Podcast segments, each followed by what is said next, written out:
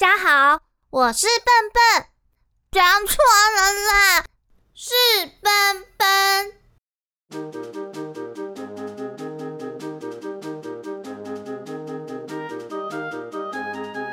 欢迎来到笨笨小剧场。今天再让我们回到那不勒斯王国，跟着蘑菇精草草一起出任务。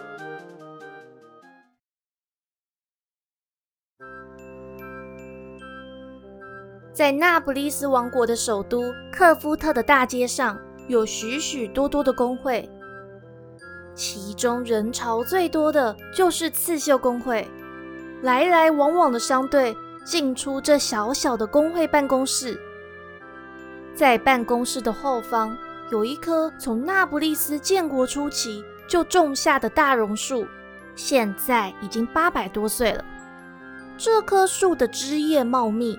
树干很粗，估计五个成人也抱不住这棵树。主街道上来来往往的商人很多，侍卫的视线锐利地盯着进入各商会的人，却没有人注意到这棵大榕树的后方躲了渊羽公主一行人。渊羽公主终于收到丹影王子的信，她看完了信。有点害羞又开心的对草草说：“我会跟你一起回到蘑菇森林哦。”渊宇的话一说出口，在场的人都愣住了。星星拉着伟伟的衣角，卢娜一手搂住两个孩子，另一手拦在渊宇的前面。现在你可是被禁足啊，能出宫已经不容易了，怎么可以再去蘑菇？答应王子有话要问我，渊羽打断卢娜。金色瀑布那里又有结界，他过不来，那当然是我过去喽。卢娜摇摇头说：“公主殿下，这趟出宫只是陪您散散心。之前我们在迷雾森林里试过多次，怎么样都找不到精灵世界的入口啊！现在有办法啦。”渊宇笑着说。草草身上的这个袋子，至少可以让我离开克夫特。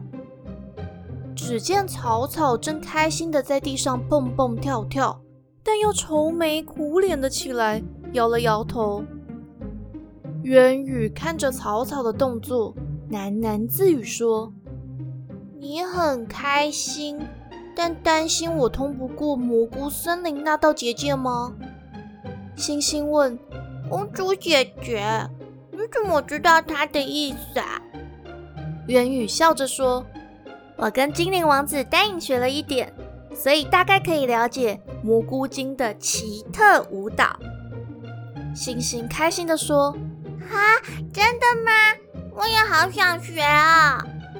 哥哥，我们跟公主姐姐一起去蘑菇森林好不好？”伟伟看着卢娜摇了摇头。鲁娜皱着眉说：“公主殿下，之前陪您到迷雾森林那么多趟，已经触怒国王了。”渊羽把草草放进竹篮里说：“这样吧，我自己会想办法出城，还要麻烦你再回玄剑国一趟，请瑞刚王子把宝盒还给我。”卢娜挡在渊羽前面说：“公主殿下。”如果公主殿下要去探险，我愿随公主行动。渊羽摇摇头说：“我们不要一起行动比较好。你的武艺高超，做人老实。瑞刚王子如果看到是你跟他要宝盒，说不定还会给你，才不会为难你呢。而且你大半年都没有回家，孩子们还找上来了，你不回家一趟，给抚养他们的亲戚一个交代吗？”伟伟和星星紧紧地抱着卢娜，卢娜被这一问，突然不知道该怎么回答。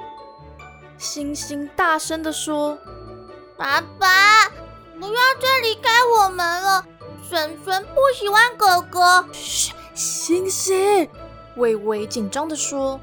但星星的声音实在太大，有些商人往他们这里看。卢娜将渊羽挡在背后。并搂着星星和伟伟往大榕树外踏了一步。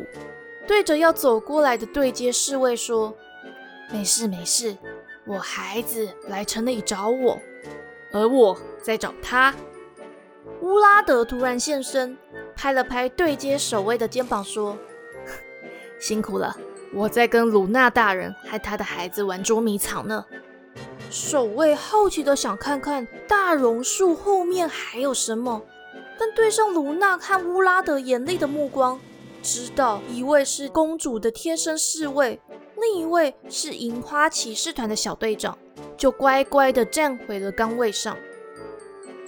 乌拉德走到卢娜的面前，鞠了躬说：“卢娜大人，我在宫里找你找好久。”卢娜笑着拍了拍乌拉德的肩膀，说：“ 自己兄弟，客气什么？”渊羽从卢娜后面露了半张脸，笑着招招手：“乌拉德，你过来一下。”乌拉德慌忙说：“见过公主殿下。”说着就要跪下。渊羽摇摇头，要乌拉德站进来一点。乌拉德点点头，笑着大叫：“嘿，你们两个小鬼！”被我抓到了吧？路过的商人笑了笑，继续往前走，不再理会他们。乌拉德站到树后，渊羽从竹篮里捧起草草，笑着说：“你看蘑菇精，我很早就说他们是真的吧？”伟伟和星星讶异的看着乌拉德，露出了微笑，说：“原来是跑到我家面包店被认成妖怪的蘑菇精啊！”原来乌拉德和卢娜曾经一起服侍过渊羽，后来卢娜看好友骁勇善战，就推荐他到银花骑士团里，所以他们两个曾经帮着渊羽隐瞒到蘑菇森林的事情，也知道他对丹影的真实心意。乌拉德突然严肃地说：“公主殿下，玄剑国的王子已经在路上，昨天刚离开王都而已。”估计在十天就会到了。渊宇压抑的问：“已经出发了？”“没错，还带着您的宝盒，说要当成聘礼。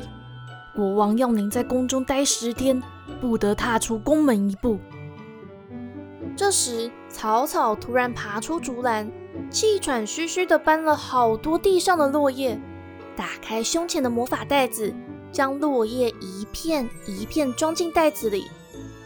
神奇的是，落叶一片片消失在袋子口，草草又用力的甩了甩，在空中轻盈的跳跃，袋子的重量一点也没增加。草草跳下来后，就在袋子里捞了捞，拔出一片细细长长的叶子，对伟伟比了比，伟伟帮忙拉出来，叶子的形状没有扭曲，也没有凹凸不平。渊宇看着草草的表演。突然灵机一动，笑着说：“我有一个办法，大家过来听我说吧。那不利斯跟玄剑国的纠纷起因是一桩旧案。为了两国友好，我又不好直接拒绝玄剑国瑞刚王子的求婚，所以我想回去蘑菇森林，劝当年旧案的小女孩出面解释，也许就可以化解两国的纠纷，而我这样就更没有负担。”可以拒绝瑞刚王子了。渊羽顿了一下，继续说：“现在的状况，要跟瑞光王子要回做聘礼的宝盒，已经不可能了。所以我打算利用这个袋子，我们去偷出来。”渊羽一边说，一边指向草草胸前的袋子。草草马上扯下来，递给渊羽。渊羽详加解释计划。草草得意又满意的点点头，卢娜迟疑的说了声好。伟伟开始思考这计划中间出错的机会，星星则有点困惑的想了想，而乌拉德则佩服的说：“真不愧是公主殿下，这方法好，但冒险。”元宇挥了挥手，卢娜和乌拉德按计划手握剑鞘。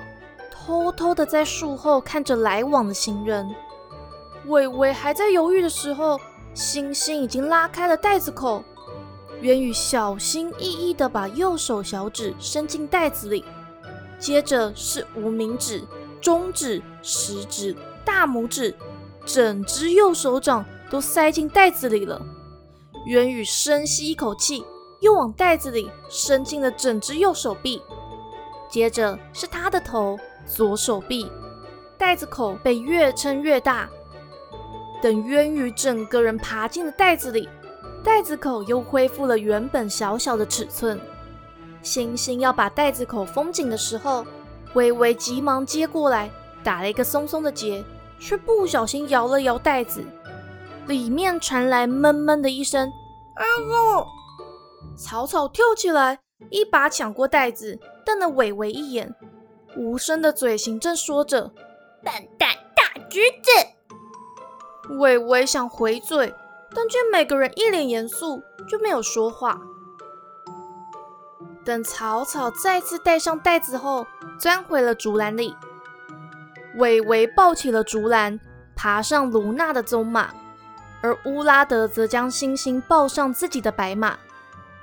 两匹马摇摇摆摆的要走出城去。城门的守卫对乌拉德点点头，要放他出行，但却拦住卢娜说。卢娜大人，国王说过，您和渊羽公主不可离开克夫特一步。卢娜坚定地摇摇头说：“你没看到我要带着孩子们回家吗？而且你有看到渊羽公主吗？”城门守卫又摇摇头说：“不行，国王说您是不会离开渊羽公主的，所以。”渊羽公主一定在附近。说着，城门守卫开始东张西望。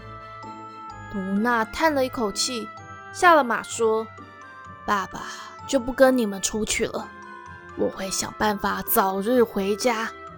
记得跟叔叔婶婶讲，就算爸爸妈妈都不在你们身边，他们做什么事，我都会知道。”说着。他就将黑斗篷脱下，披在伟伟的肩膀上。卢娜突然又说：“我每天都会到刺绣工会要一款绣线，因为渊羽公主终于开始练习刺绣了，预计十天后完成。乌拉德，希望那时候还能再见到你啊！”乌拉德会意的笑了笑：“哼，我一定会来的。”于是，卢娜对乌拉德、伟伟和星星挥了挥手，跟城门守卫聊起天来。渊羽公主真有佩琼斯老王后的天分啊，刺起绣来简直一模一样。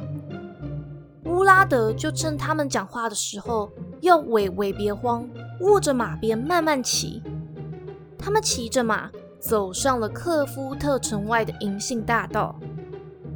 他们走了好远好远，确认守卫看不到他们，就躲到一堆树丛后，放下了竹篮，让草草爬到花瓣上，拆开袋子口。一开始只有一只食指伸了出来，星星轻轻的往外拉，直到整个手掌出来后，乌拉的用力的将渊羽从袋子里拉出来。渊羽跪在地上，拍了拍皱了的红色斗篷。把兜帽戴上，跳上了棕马的马背，笑着说：“我们出发吧。”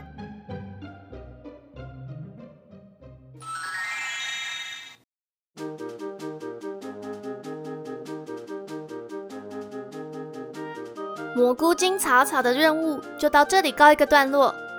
接下来，让我们跟着渊羽的视角，了解他在那不勒斯王国和玄剑国的生活。一起期待他可以从玄剑国王子那里偷到宝盒吧！想知道后续，别忘了订阅奔奔小剧场。大家有任何的想法，都可以留言给我哦，也可以追踪奔奔小剧场的 Facebook 和 Instagram 官方账号。我们下周见！奔奔小剧场下回待续。